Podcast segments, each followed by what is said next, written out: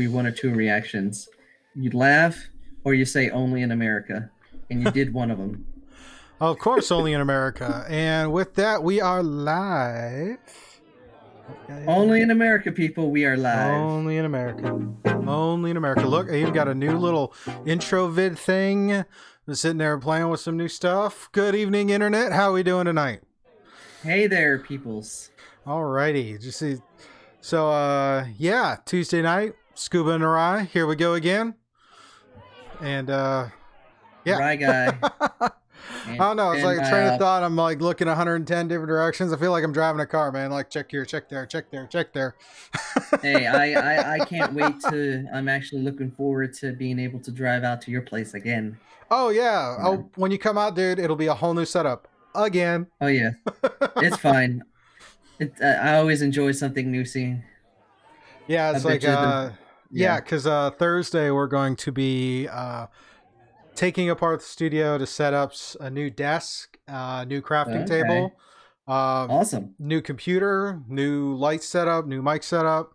So yeah, it's gonna be a complete, uh, almost a complete revamp, and there'll be more room for playing games when people come over to start playing games. So that's one of the first announcements out of the way. Um, There you go. uh, a I'll bring of a couple of my board games over, and we can probably play them. Uh, Game of Thrones Risk. dude, I still got your Talisman game over here, man. Yeah, I know. I never asked because I know where it is and it's safe, so It- I don't it worry safe. about it. It is very safe. Um, and more than likely, it'll get played more over there than here. So yeah. That's fair. All right, uh, a couple other quick things to get through real quick. Uh, first of all, shout out to Syrinscape for the background musics and soundboards you're hearing. Uh, much appreciate them. Take your games to the next level. Check out Syrinscape. Got an affiliate link in the doobly doo. Check it out, people. I've been watching Matt Colville too much. I did the doobly doo. ah, all right.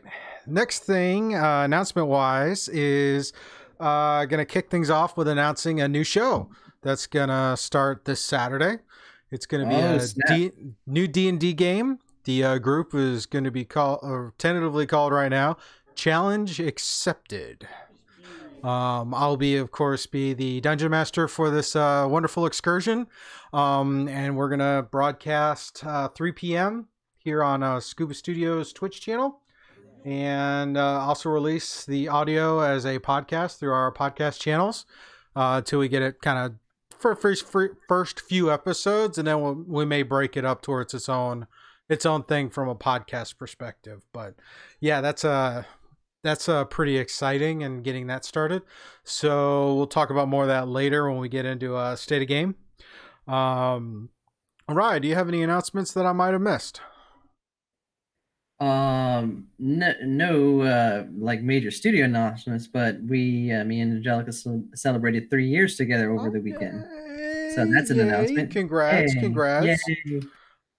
Uh, so went ahead and not too much you can do around here while we're trapped in isolation, but our our area is befitting of many outdoor activities. So we went to the botanical gardens. So Nice. went there, saw one, you know, looked at flowers, took some photos, and then I cooked a dinner for her. Oh, wow. I Yeah. forgot. Yeah. I made my famous uh, homemade uh, basil pesto. oh, yes. That is spaghetti. that's some good stuff right there. Good. So fresh basil pesto with spaghetti. So that was very healthy and genuinely good. Nice. Nice. Alrighty. Um, so I guess with that, we'll roll right into uh what's up, since you're already talking about it. Why don't you uh keep that train rolling and tell us what else you've been up to?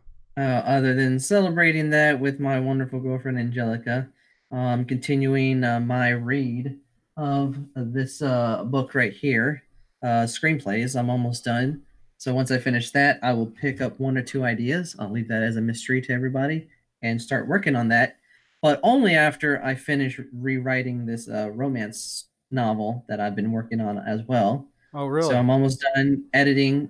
Well, basically like rewriting it because I wrote it so long ago. So there's a lot of choppiness in it. So kind of, you know, fixing a lot of stuff and rewriting sections. But once I'm done with that, I'm gonna send it to a good friend of mine's to do another pass through, and then I'll probably publish it on my uh, account on Lulu.com. So look forward to that maybe within a year. All right. Um, and then uh, what else have I been doing? Lots of gaming. Pretty much that. Lots of watching. You know, since we're downtime, a lot of TV shows I had saved in my queue. I'm catching up on. So, I like series like the uh, the Last Kingdom, um, All American on Netflix. Both of those are on Netflix, and a few others that I'm catching up. So, it's it's pretty pretty just you know finding ways to stay active mentally and all the other things in between. And also signed up for a um, we call it's a virtual 5k a virtual run. So basically it's uh, what it is is that you actually are you know you do a 5k but you know when you do a 5k it's usually with a large group somewhere. Yeah. um, this one you you do it but you have to you know kind of record it itself. I'll get more information later once i get the shirts and stuff but it'll be at the end of the month Hmm. so i signed up for the the five uh the the 5k Interesting. so finally i am able i'm getting back into doing a 5k so i'm excited about that That is always good news. yes but other than that nothing really else going on just uh, lots of nerding out over here and venturing out oh we did find this uh ice cream place i've never heard of oh, well really? just randomly driving around it's called uh blue cow ice cream and that is an amazing creamy delicious ice cream so you should uh, check it out one day or if you come over here i'll take you over get some ice All cream right. Sounds like a plan to me. Just remember to get the dubli- get the uh, the announcements out. awesome but yeah that's all i have uh strolling over in the RyGuy's uh uh manifestation of a home me and kirby just chilling the you know. manifestation of a home. Okay. Yeah, you know you got kirby sucking something in and me trying to avoid everything so I see Oh, you, wait. Kirby, and raise you an R two D two. Oh, you, you, I think you might win there. Did he win? Yeah, yeah. Kirby agrees. Check out Scuba and Ry where we play with plushies. Yay! Oh yes, that's what we do. Well, that was a birthday. That was a birthday gift from my uh, daughter. So Oh yes. he's got he's got he's got a rocket out here in the studio once things get kind of fixed up. Oh yeah. You uh, you have your R two D two. I'll bring my porg and we'll have a good old time. Oh yeah. Lots of fun there. Um yeah, I guess for me it's been uh receiving, receiving, receiving for the last week or so. Because Yes, um, you have been receiving a lot of stuff. Oh yeah, I it's a, a wide variety of things, man. Um, big thing. The, the the whole thing started with the ordering a new computer, which we talked about last week. Yeah. Talking about ordering a new computer. Well, as of today, the last of the computer parts has arrived. So ten to one, Saladin tomorrow will come over and we will assemble the two computers and Dun, get dun, them all going. And then on Thursday, uh, my wife and I are going to break down the studio and set up the new equipment. So that should be loads of fun. I think there's only a few things I'm waiting to receive, and those are going to be um, a couple of new mounts for lighting and cameras. I saw some really great ideas um, while I was researching lights last week after receiving two the the new studio lights. You, one of them's on right now, and I still kind of have to adjust the uh, lighting on that to try and get some more uh, even lighting. So, but it should be fun. Um, the new setups, the new desk is a sit stand desk. I'll have pictures and video and content I'll be making and recording uh, all the setup and everything. I I shot video over the weekend doing the desk builds for both the studio for both the workstation as well as the crafting table. So I'll be editing that together and getting that out as soon as I can within reason. I mean, video editing is still a little rough. Um, spent a lot of You do time. it, the you get at it, though. Yeah, and uh, through all that, there was the whole bit with the uh, new game, get new show getting started, and then it was just you know celebrating my birthday yesterday and and getting and responding to all of the various birthday messages and now it's like a year ago I only had to worry about like Facebook and you know some text messages.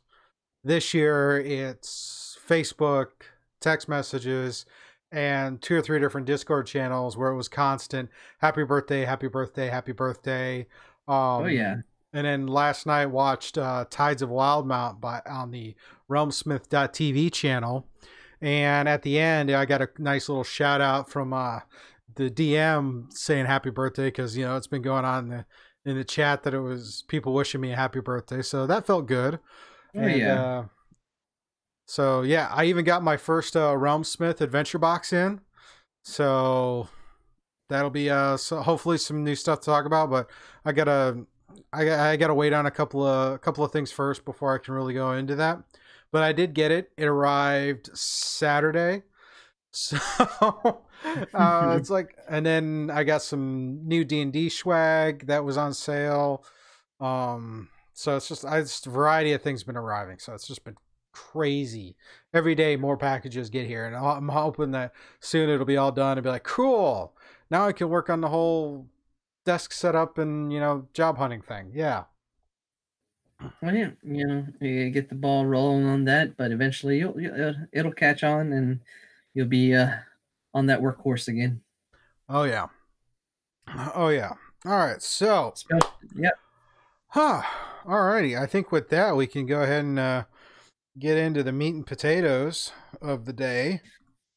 don't forget the gravy, Oh yes, gotta have the maybe gravy. some chives. Well, you know, loaded baked potato is the best kind of baked potato. Wish we could go to Texas Roadhouse right now. You got me excited. You'll survive, my friend. You'll survive. Well, I have to. There's no other way around it.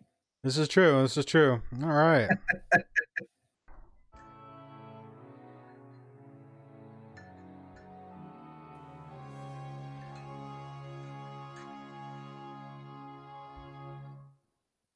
Alrighty, movie reviews, and this week we did a double. We both watched this movie and gonna be able to talk about it. And that is uh, Ry Review Rewind, the movie Snatch with uh, Brad Pitt, Jason Statham, and Benicio Del Toro. So it's like interesting, interesting group.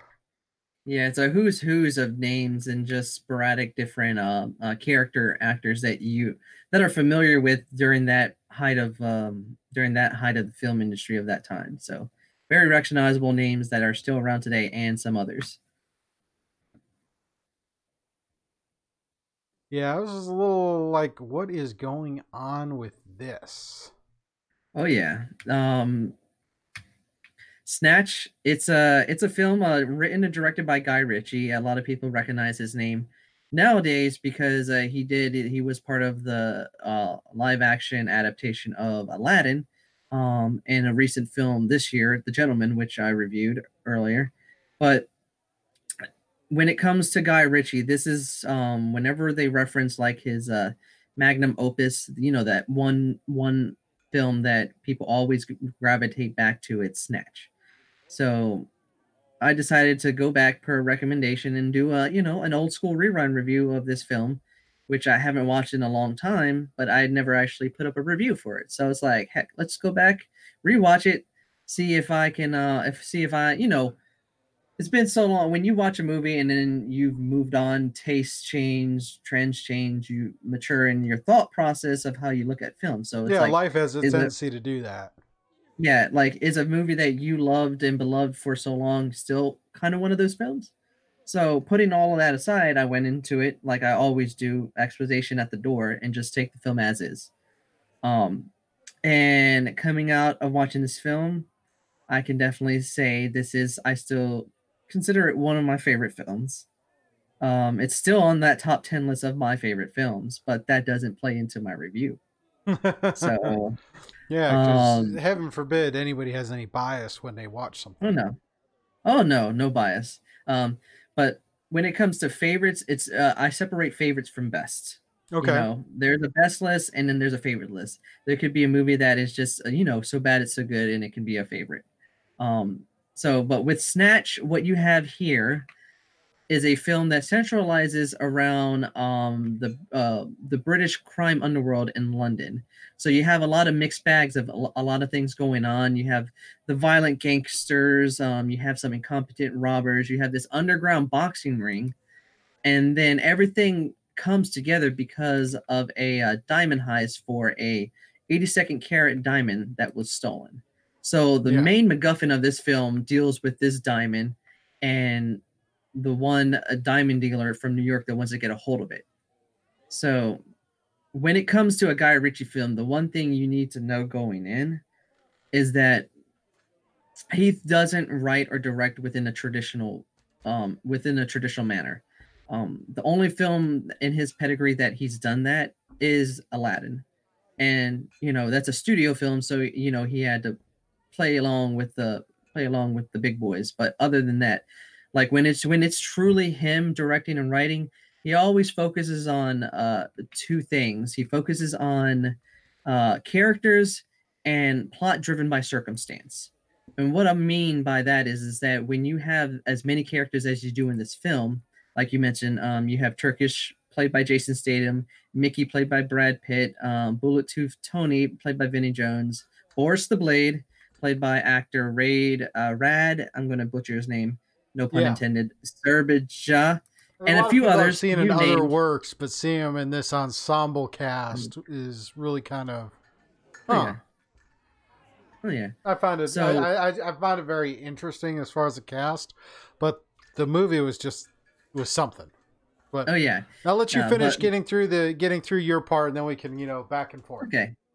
So what you have him here is a film that uh, predicates on blending plenty of genres, but with uh, the attitude of following these uh, common criminal archetypes, but pushed through with a layer of colorful an- antics and social ambiguity. Because nothing, nothing is what it seems, and then everything is unexpected. Because nobody is safe in this film. You might think, oh, this uh, this uh, this bad mamma jamma of a character is not going to get taken out and then he does or she does and then who you expect to come out on top you don't see it coming so what you have is a basic slice of life mantra driven by a colorful cast created through an obvious plot device and even with that standardness it's still a fun and enjoyable ride because everything that is great about this film is the acting uh, the character development and most especially the dialogue. So when you have uh, when you have everything is linked between situations and scenarios. So you know, no matter if it's um, Turkish and his crew trying to win boxing matches or you know, uh, set up boxing matches. I'm gonna just say that set up. Not gonna spoil anything, even if you haven't. Even though it's been out a long time, you still don't want to spoil this if you haven't seen it.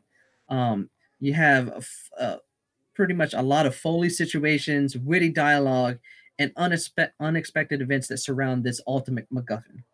So, what I love, the, the great thing I love about this movie is that everything is driven by those witty confrontations and what I call structure mayhem. Because even when things seem a convenience in in a typical linear story, when it might seem convenient as a plot point, you come to realize it's not. It just kind of happens. Things just kind of fall into place and that's predicated on the script itself. It's a very tightly written script. Everything makes sense. Every piece, even though it might start off with no explanation, comes together very seamlessly by the end. Like everything has an important role to play with in this film. So when it comes full circle, it all makes sense. Okay. So it starts off from opposite ends and comes together in a whole. So Yeah, um be honest, I wasn't sure what to expect going into this. I've never seen this film before. I'd heard about it, but I never made the time to sit down to watch it. And then when you posted, "Hey, this was going to be your review," it's like, "All right, well, let me go watch this" because I feel that our review conversations are a little more interesting for our listeners if I've seen the film too, other than just go and apply critical thinking to what you have described uh, to draw inferences and whatever. Now that I've Oh, yeah. actually seen this film, and I gotta admit, I'm going through watching it, going, "Wait, what?" It was, I mean, it was the layering of humor and satire in this film is just incredible in my opinion. Oh, yeah. I mean, the tropes and the the the British comedy, or the British humor of things, and the fact that a lot of it is all it, it, there's not a lot of there's not American films when it comes to comedy when they have comedies and things like that they tend to have rely on some physical aspect of the comedy. Yes. You know, I mean, you look at you look you, slapstick and physical comedy. Steve Martin, uh, a lot of those a lot of those guys make really good films, but there but a lot of that is all just kind of zany physical comedy. This film is all about the dialogue when it comes to the jokes. Because yeah. if you're not paying attention to the dialogue, a joke will come right through and you won't even realize it, it happened. Like, yeah, it's it? very um, subtle, but it's very obvious at the same time. But well, it's only of, obvious if you're paying attention. Some of them are just like, wow, what a comedy of errors.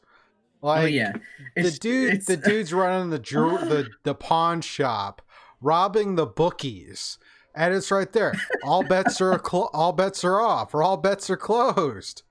What do you mean? There's got to be money here. Like I got a bag of coin, and it's literally a bag of coin. It's just like, wow. You know, I mean, wow. see, some of that, ha- and then it's like the it's like, yeah. and, and, the thing is, there's some of those running jokes that go out throughout the whole film. That if you, I mean, it. I, I, I have to say I have to say the only other director that comes to mind to do this kind of subtle um innuendo it, it just or or something that if you didn't catch it in the beginning, you missed the punchline at the end, would be some of the early Tarantino films. Oh yeah. So it's I found it really hard to to, to it's like there were parts like when they were talking like uh, went to go talk to the the the, the puckers or the packers or the the the, uh, the gypsies. It's like yeah. it's like the dude went to go get the trailer and he wound up with a dog and then you cut into this group that has no connection whatsoever and it's like you went to the, you went to them. It's like, yeah, what's that? It's a dog. Every deal with them comes with a dog. It's like, yeah. Wait, what? What? I mean, and it's like the whole thing. It's like the joke on the the, the fact that you can't have guns in London. And it's like it's like so many things that in America everybody's running around with a gun. Yeah, everybody's running around with a gun. Or it's like the dude's like, oh, if it weigh if it's heavy, it's reliable. Because worst case, you can just hit somebody with it.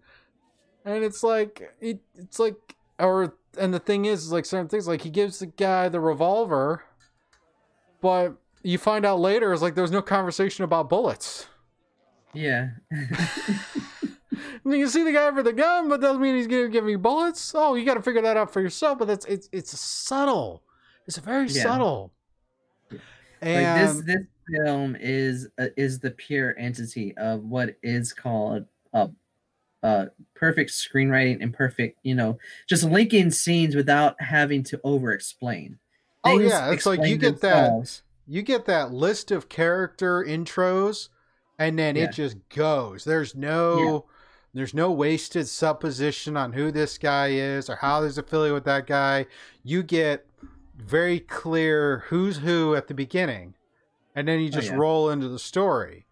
And um, Del Toro's character is really, I mean, I thought he was going to have more screen time, but it was just like, wait, what? No, and that's what I mentioned is is the fact that you know no character is left unharmed. Like you're going to get hurt because of the circumstance and because of uh, uh you know choices and consequences. Oh yeah, like every and, choice and, has a consequence. Every choice has a consequence in this movie. Now I will have to say that when I watched the film and when I stopped watching, when the film was over, which that ending is just comedy gold in my opinion, because he just he just left you going, wait, what? That, that, that. okay, but I had to think about it because it really took a minute to really kind of sink in for the fact that there are elements while I'm watching the film, I'm just like, really? Really? And then at the end, it's like, uh, okay. I'll take a look at that. I'll see what's going on. I'll give it time. And then get to the end. It's like, all right, everything comes together. But it took, it, it really took me a like good six, to 12 hours before it's like, you know, these are, this is where the film's really kind of strong in the terms of it, it you it, it, it's it's one it's kind of one of those it's like it'll get you later when you go back to think about it yeah. but it isn't going to be like an immediate reaction as soon as you're done watching it you know some films it's like you have that immediate when the credits roll it's like oh everything made sense everything i understand that was good this one it's like it seemed really weird yeah. and then after time it's like oh oh now i get it yeah. G- good, great, and fantastic all have different layers. And when it comes to films that do lean toward the upper echelons of things that you won't forget or your favorites are the best, are the ones that marinate over time. Even if you, you recognize the stuff coming out, once you start thinking about it, you start to recognize the greatness that is with it. Why you keep thinking about things, why you keep remembering scenes, like the Desert Eagle scene you know. oh, that was so hilarious. Like fact, there is a lot replica. of references for Desert Eagle, Eagle because of this movie. so. All right, so what do we what what rating did you give this one? Um, uh, this film, as like I said, this this is I I had to preface in the beginning that this is, was one of my is one of my favorite films. Um, putting that aside, favorite doesn't mean best. So this film does, even though it is one of one of the mo- best well written scripts that I've ever watched, you know, in my time of film. Uh-huh. There, you know, it's still the sporadic nature can can loosen some moments, and can you know slow down momentum at time. So even even with those little disjointedness, it's still a fun, adventurous ride and a great uh, cinematic masterpiece when it comes to writing, writing and characters of circumstance. So um, I'll just say it how I said in my review. If I could watch this the watch this movie in the theaters again, I'd give it a full price. So four out of five. I would Fair. pay that full price ticket to watch this in theaters again. But uh, it is available on Starz, I believe, right now. But yes. Blu-ray and DVD. So Redbox it, people now. You can find it also on all the streaming services. You just have to rent it. I think it's a four dollar rental right now on most of them. Yeah, for um, I know it's on Amazon Prime. I saw it there, but I wasn't going to pay it. Well, it's Amazon Prime and Apple TV. I have yeah. access to both those, and if it's there, it's on YouTube. T it's on YouTube to rent, and oh, yeah. the prices are pretty much the same across the board. Uh, yeah. Personally, I'm gonna I'm giving it a three out of a three point five out of five, only because there was it's some it, it didn't hold me the entire time Oh yeah, I can understand why. Did and for me, it's like the film has to hold my attention because I get a lot going on mentally all the time because I'm thinking about very, uh, always thinking about things, or especially when you're not in the theater, it's like you are prone to more distractions outside of the theater. And yeah. I feel that a film that can grab me and hold me to pay attention and not look away or play with a play with my phone or think about some project I'm working on in the meantime, that the film is definitely a little bit higher. This one, it had moments where it seemed a little drawn out for as far as a, a, a over a holding my attention in a pacing sense, but in other times it was like, oh, are you kidding me? I've got to see how this plays out because this is just so absurd reference yeah. the bar scene in the Desert Eagle because that is just so absurd. you just had to see how that ends. Oh yeah, that that that monologue is so great because those characters mono- think they have the monologue and is like, good. Um, no, you don't. The monologue is good. It's after the monologue that's better. Yes, that's what that's what's so great about this movie. It's not the moment that gets you; it's the things after the moment. So, yeah, I'm I'm going for a, uh, I'm going three point five out of five. Oh yeah. Nothing wrong with that. It's still it's still people, it's still my favorite list. Which actually makes me think about all the films I've seen between then when I put that list together. So I'm gonna have to revisit that list at some point and see if anything comes off and goes on.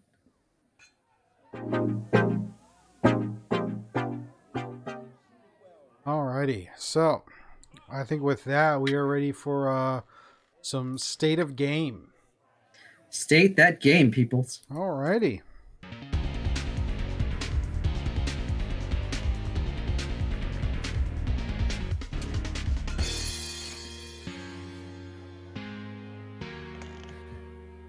Well, all right. Okay, state of game moment where we talk about all the various games we're playing and what platforms we're playing them on, whether they be video game, tabletop, PC, or actually, I think it's pretty much it because you know lockdown can't really Mobile? go anywhere. Mobile, mobile. You can. You can Oh say, yeah, mobile devices. That's true. That's true. Mobile Yeah. device is a thing. Casual gaming is a thing. All right. There are a uh, lot of games on that mobile device. so again, I have some. I said there. I have some of those mobile games. Yeah, I've got a few I kind of sit and play still constantly. All right, so video game wise, uh, I'm still working on Division Two. I did a got a new capture card, tested that out last night. Beautiful picture, That's beautiful picture. Um, got about 40 minutes or so because, like I said, I was watching Tides of Wildemount and wanted to see how that ended because that hooked. And I just like I got to see how this ends. Yes, I know I could have watched it the next day or the following day, but uh, something about watching it live, just getting that gratification, especially with the this culture with Twitch, whatever. It's like, oh, I'm watching it. Uh, let me talk to the community while we're watching it. Make it a community affair. It was it was fun. So I may rearrange my stream schedule on Mondays. We'll we'll we'll see how that goes. But uh, yeah, Division Two's been the big video game I've been playing since I've spending a lot of time working on other projects. Haven't really pulled up any other games. But with the new PC build, I'm going back to PC games. So still have to figure out what to play first there. I got a huge library on Steam. So it's like, hmm. If there's any games that I can join in that won't kill my laptop, I'll join you. Well, I mean, we could always do a Torchlight run again. That was like the first Uh, you- PC game I did when I first when I with the with oh you yeah, when I first got I'll- Steam years and years ago. that- it was that's not a hard sell for me. Say again? That's not a hard sell for me. No, I didn't think it would be. I'm literally playing it on the on my Switch, so there's no difference of going back. My character's still there, so Alrighty. So, what about you, Ryan? What, what what what games you been tinkering around with the last couple of days? well, I haven't touched much of Division Two other than with you. I didn't jump on last night. I think I was passed out on the couch somewhere, but um, Yeah, I noticed you were a rare occasion you're not online. Oh yeah, it's a ra- it's a rarity, but other than that, pretty much now now I'm getting further and further and getting knee deep in the Final Fantasy VII remake, and you know the story's getting good. You know it's a you know it's a familiar story. Played it for a long time, but just just watching how everything has changed and the the mm-hmm. knee mm-hmm. the development of the the action style of the com- combat you know mixing in the action with rpg elements is just gratifying because you it's so fast paced and you have to be able it's like they like did a, a fusion of traditional jrpg but within an action orientation Yeah. because you still have to you have to balance between the fighting and the defense and the healing and the magic and at the same time understanding the enemy types um and then certain enemies when you're fighting them you don't just go on at them head on. There's different parts you have to attack. So is it better to ha- attack the central part of the body or attack the arms or you know and then who to use to attack you know? So That's it's a lot of balancing act but the, the cool thing about it it's because it's not traditional turn based everything is action based it's all about real time um, offense defense. So you have to think quick on your feet when you're fighting.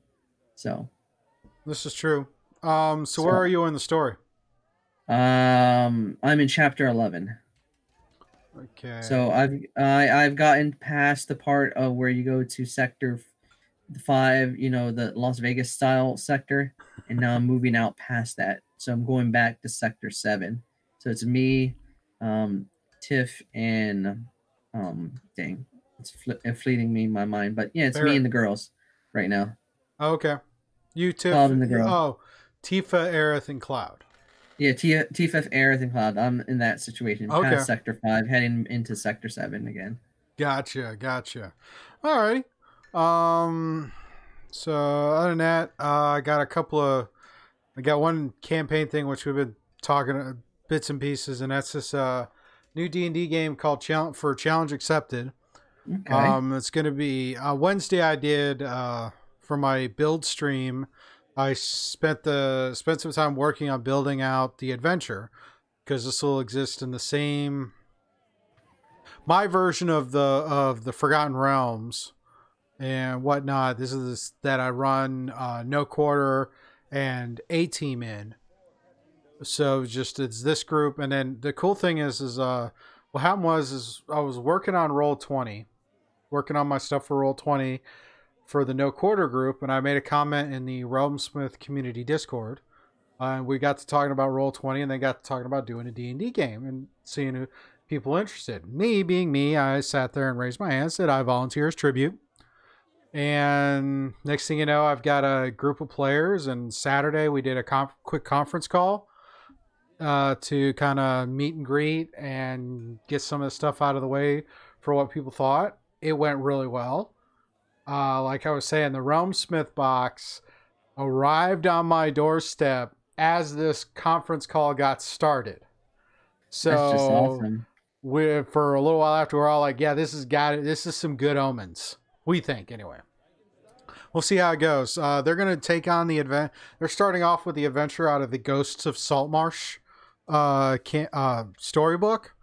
Um, so I'm getting that ready for that, and like I said, I'm really excited. Um, thinking maybe my voice and my approach to dungeon mastering will be a good thing for content and making new friends and going on adventures.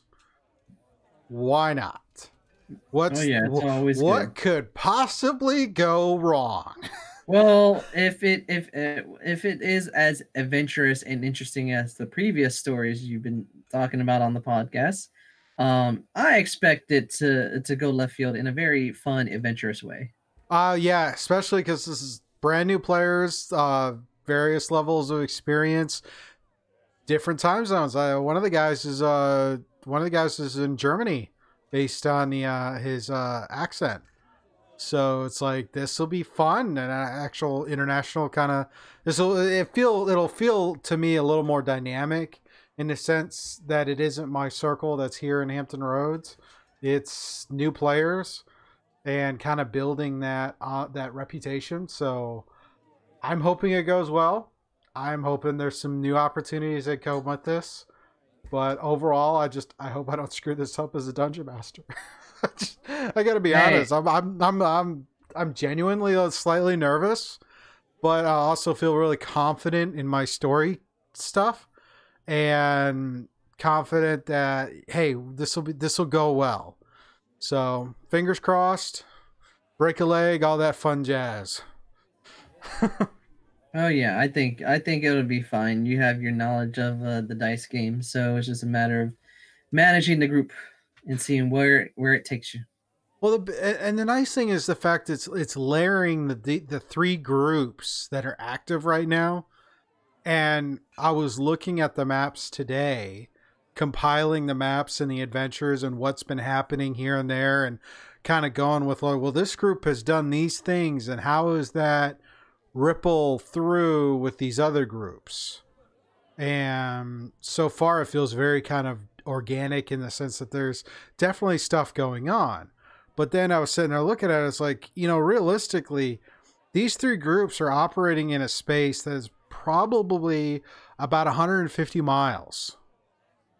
Yeah, And it's looking at that, it's like, huh, that's actually very small in, a, in as far as, as as far as geography and, and thinking about this. And two of them are within 100 miles of each other. So hmm. it could be very interesting very quick. Not that they're going to immediately overlap. Right now, they're kind of working on two different directions, but it's kind of one of those things. It's like we'll see how this goes. And since this is a community game, one of the things thinking about is setting this up as kind of an adventuring guild or of some type where it's like that way it allows players to drop in and out of the group depending on the quote unquote contract that's taken up. So I Oh, think yeah. I think I think for the first story arc, so to speak, it'll be okay, how are these guys getting established as challenge accepted? And building up that guild and finding a place to call home and setting that stuff up. And right now it's going to investigate a haunted house. So see how that kind of rolls itself out. But uh, yeah, 3 p.m. here on Twitch. Uh, audio and VOD will come out in the normal channels the f- within a few days, hopefully. Um, and yeah, that's that's all I got for state of game. I got no quarter on Friday night, and then challenge accepted on Saturday, and this will be a weekly game. Oh yeah. So we'll roll with it. Oh yeah. Um, right now it's just gonna be Final Fantasy VII until I decide to ever play the game I managed to install on my system. Days gone. So yeah, it's well, a baby. yeah, yeah, baby steps. Hey, if you get to it, you get to it. If not, there's not Mhm. like there's any shortage of time here. Oh So- no, there's there's enough time. All right, I But think with that, we'll go ahead and get into our news stuff. Unless you got another game you want to chat about. Uh, no, nothing, nothing really, other than I, I have uh, come around to maybe uh getting Ghost of Tsushima in July when it drops. I wasn't really? sure about it. Then when I heard the words "open world samurai game," I kind of changed my mind. Yeah, I'm gonna go with you on that one. All right, playing the intro for odds and ends.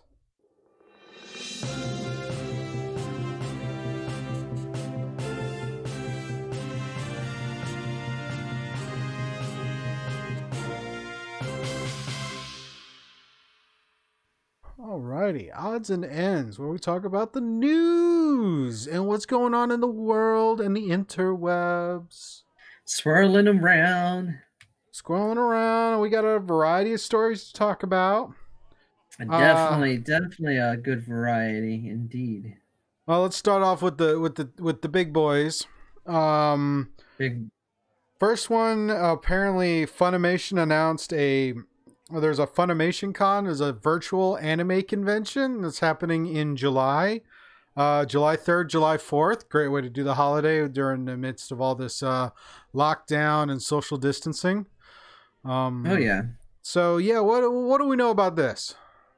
Uh, this is uh, reported on Anime News Network. Um, basically, what it is, uh, Funimation, since uh, they can't run their typical, you know, anime expos that are planned in uh, Los Angeles around the same time, they decided to go online and do a virtual one. So, as you said, July three and four is going to be a virtual Funimation Con, and it's described as quote a two-day stream of cosplay meetups, industry panels, Q and A sessions, and more. End quote. Um, so it does sound like it's a good way of finding a, a, a balanced medium uh, between you know bringing community together without you know exposing to anything that would be unnecessary, and um, showcasing that technology can that there is prime to what we can do over the interwebs. With um if they can move cons to a virtual space um it just expands the possibilities of more things doing that that that can rely on that kind of stuff. This is just a perfect uh perfect storm to where you know anime fans you know they watch a lot of stuff streaming wise anyway. They do a lot of things online. It's it's it's a it's a, a a bed for possibilities because of the community itself. But it does highlight uh, other things that could be moving online with like video game presentations um, music festivals and other things that could use the this format down the I- road I, I think it's a I think it's good for more exposure. I mean, but I mean, because cons are kind of a price point barrier for me, and with having virtual ones, if I hear about it soon enough, it might be worth. Yeah, I might be able to check it out. So yeah this a- one i'm probably going to check out just out of a one i'm an anime fan through and through till till the day i die and two i just want to see what the experience is going to be like virtually because I have been to a uh, anime con in person, uh, the one that happens here. So just to get another different idea, and plus it's being held by one of the bigger companies that deal with anime animation, so you know they're going to have a lot of lot of bells and whistles and a lot of things coming online. Yeah. Um. I had a, I had a thought. I had a thought. Ah, uh, forget it. Moving on. let's uh let's talk about lockdown. Let's talk about the fallout of lockdown and last week we discussed uh George last week the week before we discussed uh the states are starting to reopen and one of the first yeah. ones Georgia is having these new requirements for the movie theaters and other businesses and entertainment venues this week, our governor uh, here in Virginia had said that next week could start phase one of getting the everything moving again, uh, which is still going to be another 12 to 16 weeks before the we're quote unquote back to or, or in a post lockdown.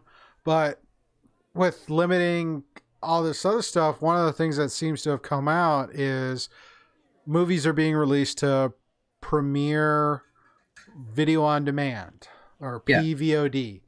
Yeah. Uh, we first one was uh, Trolls World Tour, which basically raked in money like it was cool.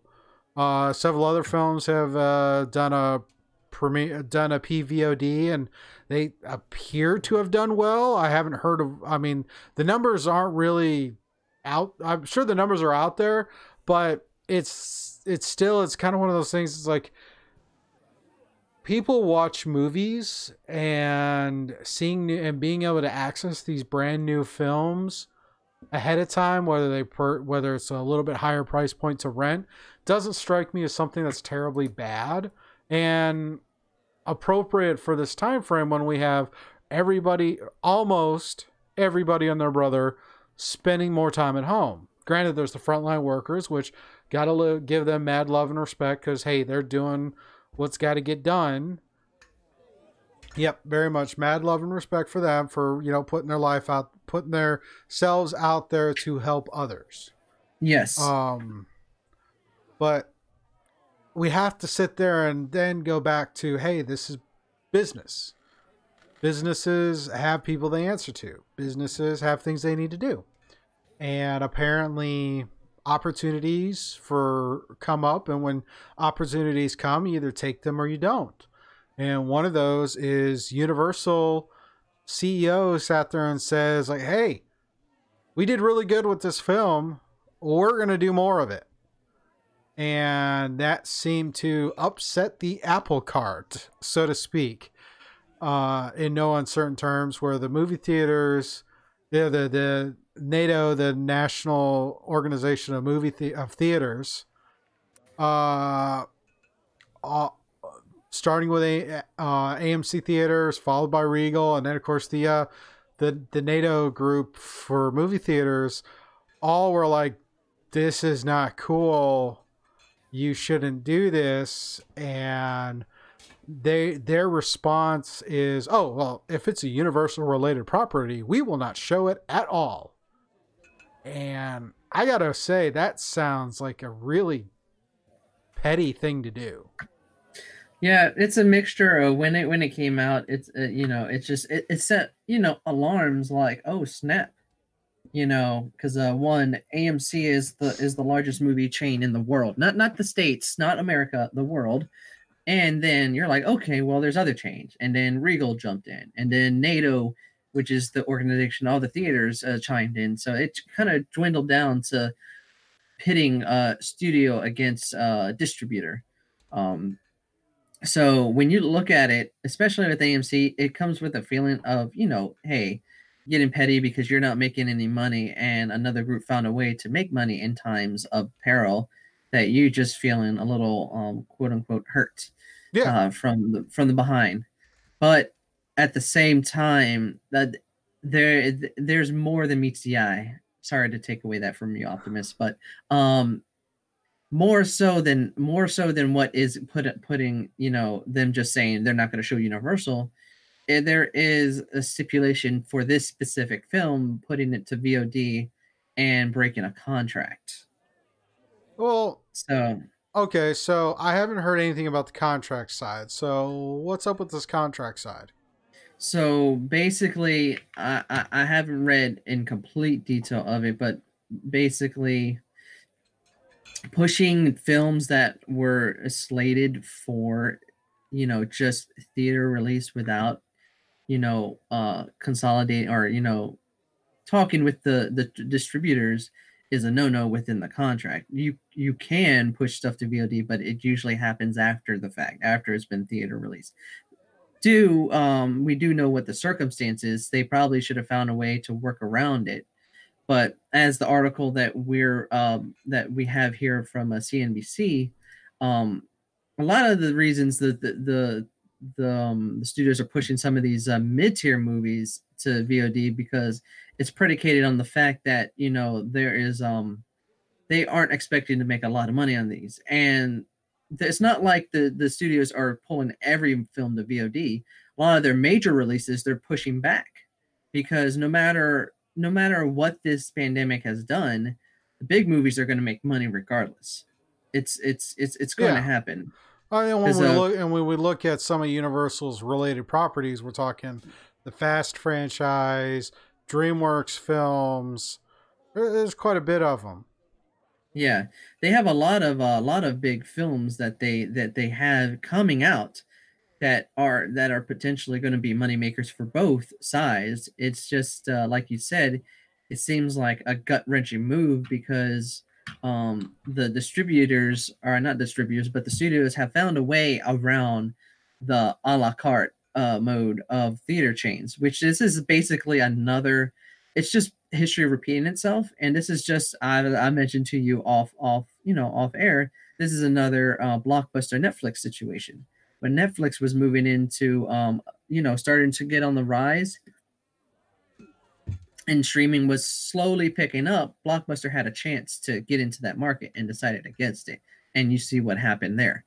Um, said case in point with this here, um, studios have always wanted to find a way to, uh, you know, balance the act outside of the theaters, and you start seeing that with uh, some of the um, streaming services having movies getting award recognitions, um, the Oscars having to um, open up, you know, lift their rules for you know for the movies because of well because of the situation, but also at the same time, there's probably underlying pressures for them to see, hey, a lot of these you know big uh big good name uh, theaters are uh, big uh name directors like Martin Scorsese, Steven Spielberg, and like um David Lynch are starting to make movies on these smaller uh, on these streaming platforms. We got to open this up. Yeah, I So you know I don't think the Academy did it because of the because of that. no, I, that's not that's it- not what I'm saying. What I'm saying it's just a premonition of things to come. Oh yeah, I, you know. I I'm all for that, but I also think part of the reason why they opened up to Yeah. allow for films that get no theater time because of the current of the pandemic Yeah. is let's think about this in the next year when Yeah. it gets to be Oscar time and if they did not allow any films in theaters, then technically there's no need to have an Oscars. And here is something that people are going to freak out about at the network level because, hey, I paid how much money for the rights to broadcast this show, and you're going to tell me, no, you're not doing it? Or it's, oh, we, uh, we, we are contractually obligated to do this show. We must find some way to get around it which is part of the whole which tying it back to the whole the whole hubbub over trolls world tour is there was a there was not it wasn't just a theater deal but it was also weighing that against a merchandising deal for the toys and stuff because kids films are not are huge things for as far as not just the film and the ticket sales but then the merchandising deals and all of that time and energy and marketing has gone into the toys and mer- and and stuff to appeal to the kids for the holiday for gifts and whatnot. Those are factors in there too. And if your back's against the wall, you're going to do something because one contract versus the other, it's like which one can you accept to deal with and which one you can't. In a perfect Yeah. world, obviously, we don't want any see any contract fall to the wayside. But I think overall, I think I think that AMC's and Regals on their reactions to this strike me as a little knee jerk. And when they're already kind of bent over a barrel, so to speak, because they have had zero revenue or near zero revenue for two to three months. And when they reopen, it's going to be extremely stagnant and it's going to be res- heavily restricted because of social distancing guidelines from state, federal, CDC, all these government agencies saying, hey, we got to keep people separated and do X, Y, and Z. Sitting there and cutting off potential revenue does not seem like it's good business. And it seems like you're getting bent over, bent out of shape over a very antiquated uh, business model that like which like you said the whole netflix blockbuster i think the theaters are in the blockbuster stance where it's like look this is the way we've always done it. We've done it this way for 70 years. There's no need to change because we've done it for 70 years to hey i never said i wasn't going to put movies in the theater i'm just saying i'm going to put a movie in a theater and I'm going to put it out on Prime on Premiere uh, Video on Demand at the same time. So i i I think if it was, hey, we're going to forego putting any movie in theater and put them all on PVOD, that might be a little more thing to be upset about. But instead, you just force them into that, or thinking that by sitting there and saying it, you're going to convince the the studios to backpedal? The money doesn't does not follow that. Oh yeah. because uh, yeah. it seems from my my understanding is the theaters take 50% of the ticket sales. The studio gets the other 50% premiere video on demand? The studio gets 80% of the sale I, I, I sorry the math is not there for the stu- for the theaters to think they have the studios over a barrel. But I mean that that that's how I'm seeing this. I'm not seeing this as being something that a makes a lot of sense other than my feelings are hurt and I'm going to express how my feelings are hurt. Oh yeah. It's it's it's a basic knee jerk reaction to uh to something that they see as a threat because theaters I've uh that's the whole it's all that's why I tied it in back to what the the the academies are doing and the the fight against of letting uh streaming movies in award shows. This comes back to um these theaters fighting against Netflix and Amazon Prime and Hulu um from that because it's another fight of them trying to fight some change against their own model. Um so the, the theaters rely on these movies to make the money no matter if it's the first week second week or third week. So just having that knee-jerk reaction is is not going to benefit them all. What it's going to do is just drive the audiences be like well i want to watch fast nine and you're not going to let me see it so therefore i'm just not going to go to your theater at all for anything. So so it doesn't matter if it was universal Well, that's a- paramount sony disney And that's know- another thing too. That's another thing when you sit there and you look at the Fox deal. yeah The Fox deal with Disney gives Disney roughly 51% of all the theatrical releases in a calendar year. Universal is Universal and all the others make up the other 49, 47% or what whatnot. Universal saying that is one thing, but if the House of Mouse sat there and said, we're going to release premiere video on demand and theater for all of their stuff What would the react? What would the reaction have been then? It might have not been the same way because they're looking at that share. But mean- at, you know, they'd probably find a way to work with the with the, the House of Mouse because of that market share. And Yeah. the fact is, is that they wouldn't want to fight them on that because uh, Disney has streaming platforms.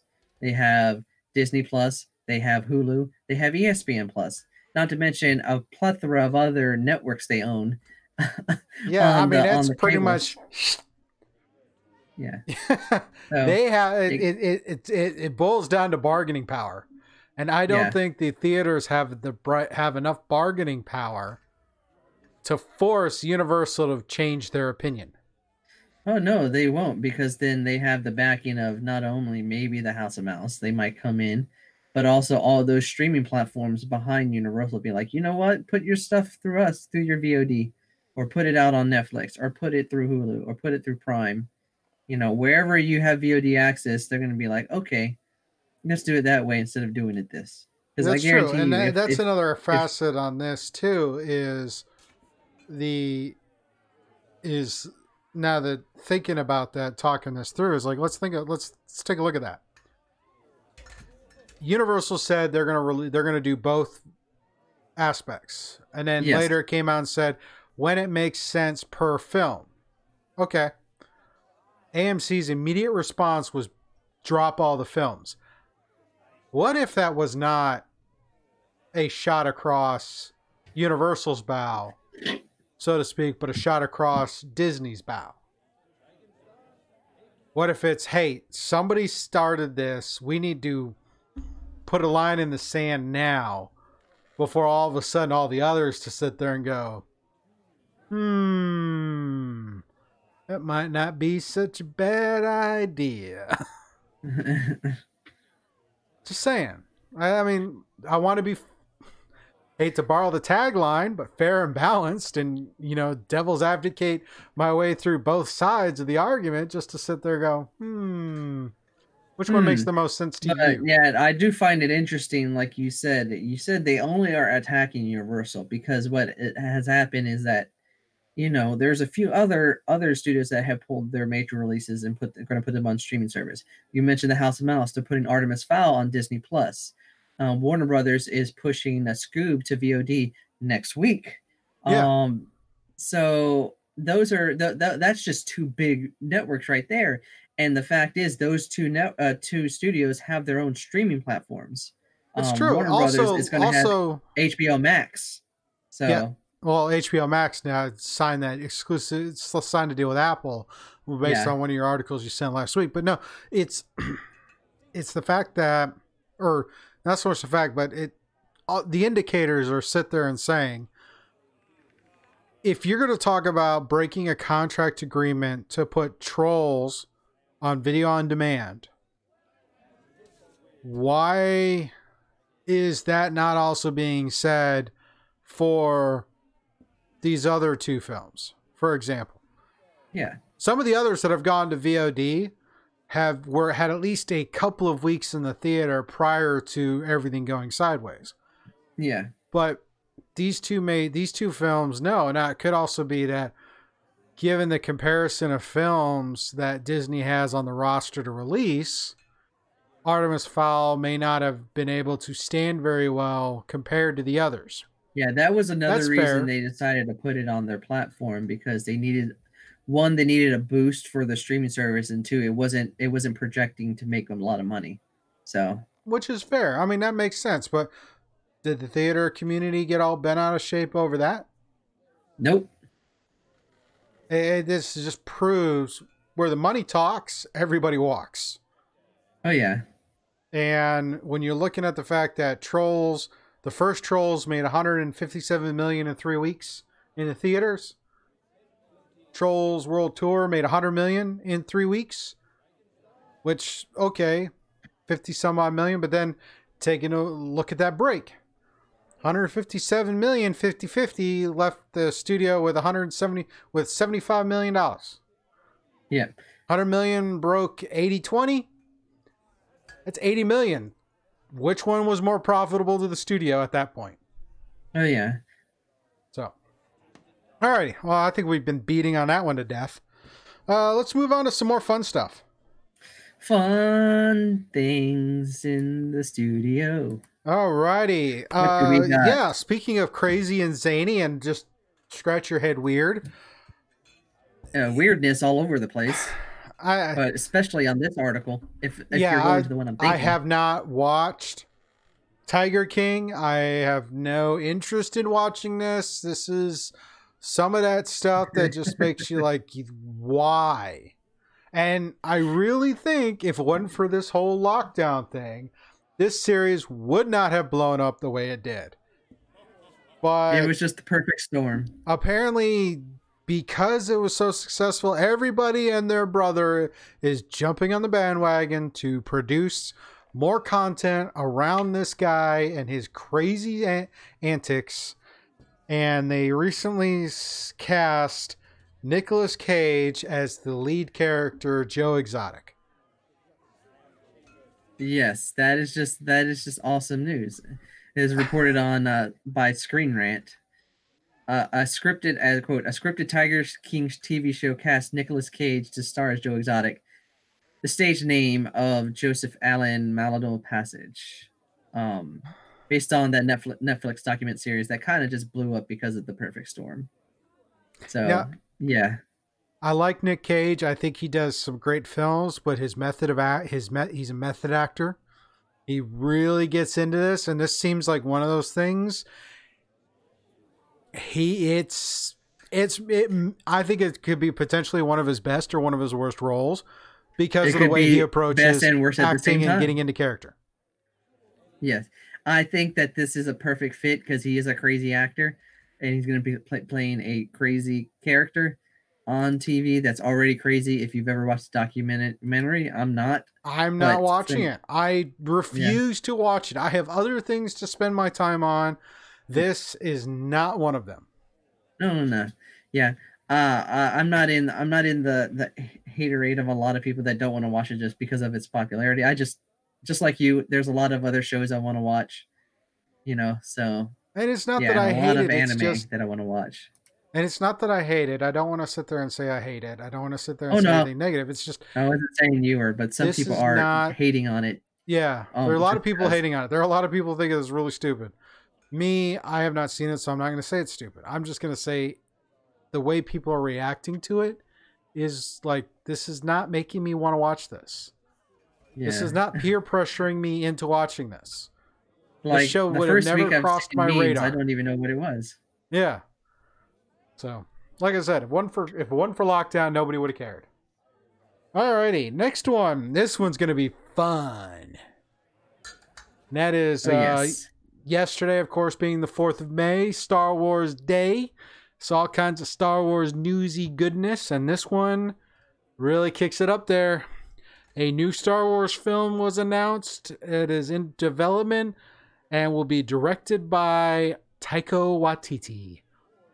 Yes. Oh, man. And this is going to be exciting because he is a very uh intuitive director. He, can is, take and, and there was that bit in The Mandalorian where he, it's like, yep, this could be, this could be really good. And with what he did for Thor Ragnarok and all of that, it's like, yeah, this is gonna be fun. I yeah, think. Thor Ragnarok um and uh probably it, it might make it might make a list down the road is a uh, Jojo Rabbit. Like like I'm just uh, the more the more I think about that movie, I know we're uh, going uh, going away from this news, but just that's the epitome of what to expect when you hear Taika Waititi in Star Wars. the way he Especially can with make the you care about Hitler. get to work with, the actors he's worked with, the actors he could get to work with. Might see a few of those in there. I think it'll be interesting. Oh yeah, it's definitely it's definitely going to be interesting and um because we don't know where he's going to fit this. Pre-empire post-empire uh the old republic era golden era i mean okay we the the the the the the, the scum and villainy of the universe i mean there's so many places he could go with this So there is no no details about it. So like you said, you don't know what era it's going to take place in. You don't know what characters it's going to take place in. But Let Disney the confirmed rumor it. He will is not going to begin. be, yeah, the Disney confirmed it's not going to be the Cassian Andor show or the Obi Wan Kenobi show. So it is going to be new. It's going to be set somewhere that nobody knows, but it's going to have the stylings of the Waititi isms. So I'm looking forward to that. I can't wait. All right. Um, how about a little National Geographic type of thing? Um, From your you- local news, did you know there's a species of hornet that is potent enough to has venom that's potent enough to kill a human being? oh yes, I have found that out this week. Do you- Actually, all right. And wh- did you know this? Do you know where this hornet came from? came from uh, it originated from uh, the land of the rising sun. Yes. So, and here it is. We have an article here where it says this. Uh, they call it the murder hornets because it's a, it's it's roughly a two inch size hornet, and it can it, you get a few of them together. They can the sting is enough to actually kill you. Well, hornets tend to hunt bees. And this particular species of hornet, which is indigenous to Japan, has been sighted in the continental US, specifically Yes. Washington state, where a local beekeeper noticed that quite a number of his bees were decapitated. Yeah. So, a little bit of concern there. Oh yes. So uh, what it is is that, as reported, actually through our uh, local news network, Wavy, um, researchers are now hunting for the hornets and hoping to eradicate the species before it establishes itself in the state. End quote. So it is it it is a cautionary tale that we have to deal with a pandemic, and then on the backside, murderous hornets. Yeah, so um, It's not so much the hornet, it's the fact that evasive transplanted species like this destroying the local ecosystem. Yeah. We've seen no there- points. there's dozens of these helping. cases. Uh, look at what's going on in the Everglades with the python pe- e- epidemic. Oh yeah, Um, that. Australia with the cane toads. You know, Yeah. a lot of things where you brought in these species, they they hitched a ride, they came over, they're not supposed to be there, and all of a sudden you cannot get rid of them because they're so out of place in the in the ecosystem. But Oh, I think it's interesting. I think it's interesting. They don't. They haven't figured. One of the first things is how did it get across the ocean into Washington State? Um, they don't know. The Yeah. scientists don't know yet, and that's kind of scary because we don't know if they hitched a ride on a boat, um, Uh-huh. held somebody Oh, ransom, excuse me. um, s- snuck in through a pipe, or teleported. Who knows? But um, just to just to add some uh, cream to the crop on this uh, from the article, um, it's reported that the hornets kill up to fifty people every year in Japan. So keep that in mind. Yeah, just what we need. Alrighty. Uh, back on to some more fun stuff. Ubisoft is giving away games. Yes, they are. Last week was definitely a week for Ubisoft news, but uh, we got this new one where it's uh, Ubisoft is giving away three games. They're giving away Assassin's Creed 2. They're giving away Rayman Legends, and help me out with the third one. I can't remember off the top of my head. Uh, they are giving. Uh, lastly, a Child of Light. And which, It- uh, which go ahead. yeah child of light is a is a 2d uh, side scroller per se but it has a lot of rpg elements in it so it's one of those like um like colorful um aesthetics like um uh, limbo or you know in that vein so it's a very colorful aesthetic game but it's a 2d s- a 2d side scroller Well, I have it in my virtual shrink wrap on a couple of platforms, and I have Rayman Legends, and I've played that. That's zany, but I gotta say though, Assassin's Creed 2 was a pretty interesting grab on that list because that is arguably the best Assassin's Creed game. In a lot of in, in a lot of circles it is and even even with the release of origins and odyssey uh, some people still love uh, two um two was my favorite until i played uh, odyssey so Fair. fair. But, But there's a catch with these free it took. games. There is a catch with the games.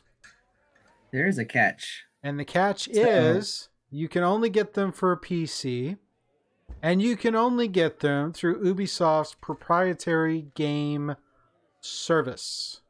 You play. Oh yeah. But Um. So, yeah. hey, I mean, I'm glad people are giving away games. Oh, we were um, my wife and I were actually out grabbing uh, some dinner today, and we were got to talk, and I said, you know, this is the time for industries revolving around introverts to really do well. Oh yeah. It definitely you pump out those free games like uh Uncharted, or which I got Yep. free. All right. Uh, our next one in this is uh, again coming back to the states reopening and some people reacting the way they're doing. Well, this lawyer in Florida probably has one of the more interesting. I think he's a closet cosplayer, but he dressed up as the Grim Reaper out at Florida's beaches over the fact that Florida decided to open the beaches after all of this lockdown stuff. And this was this guy's reaction. Oh yeah. Um. If they this ain't an odds and ends crazy kind of story, I don't know what is, but this is just wow. so as reported on uh, uh, uh, CNN.com through their CNN travel section, um, Florida lawyer Daniel uh, Uhlfelder to protest the reopening of the beaches uh, decided to go and um, sit out there in a Grim Reaper costume to haunt the people that were coming out to the beaches. I hope he brought plenty of sunblock. Oh yeah, he's gonna be in all black, so he'd probably be sweating a lot too. It is Florida, so gotta stay hydrated. Stay hydrated. Hydrate or die. Alrighty, next up, got another uh, Animal Kingdom news. Recent scientific discovery has said that the Spinosaurus is an act- is an aqua- is the first known swimming dinosaur. Because of a recent discovery of a fossilized tail to the Spinosaurus being paddle-like. Yes. Um, to add a little credence to what you said, uh, this is reported on IGN, and quote: National Geographic's reports that the fossilized tail of the Spinosaurus uh, I butchered that, sorry, unearthed in southern Morocco, provided fresh insight into how the 50-foot-long, seven-ton predator may have lived in an underwater habitat. Unquote. Well, Dinosaurs can swim. That's pretty much what I got from the article. They don't die in the water. They die from meteors and asteroids. every animal can swim. Some some better than others. I can swim, but Yes. I have the but the blood. most every animal can swim, and I I gotta say I think Spinosaurus. I'm thinking Jurassic Park three, and the whole swimming thing. I'm thinking back to the original Jurassic Park, the book, where there's a great sequence. I still remember 20 years after re- wa- reading the book and watching the film. But in the original book, there was a sequence where Grant and the kids were floating uh, across a body of water and one of the T Rexes was swimming after them. Very crocodilian like. And then, of course, we look to Jurassic Park 3 and that river sequence where the Spinosaurus was swimming through the water. 10 years, 15, 10, 15 years before this quote unquote discovery. It's kind of like, oh, yeah. Movie got it right. Moving on.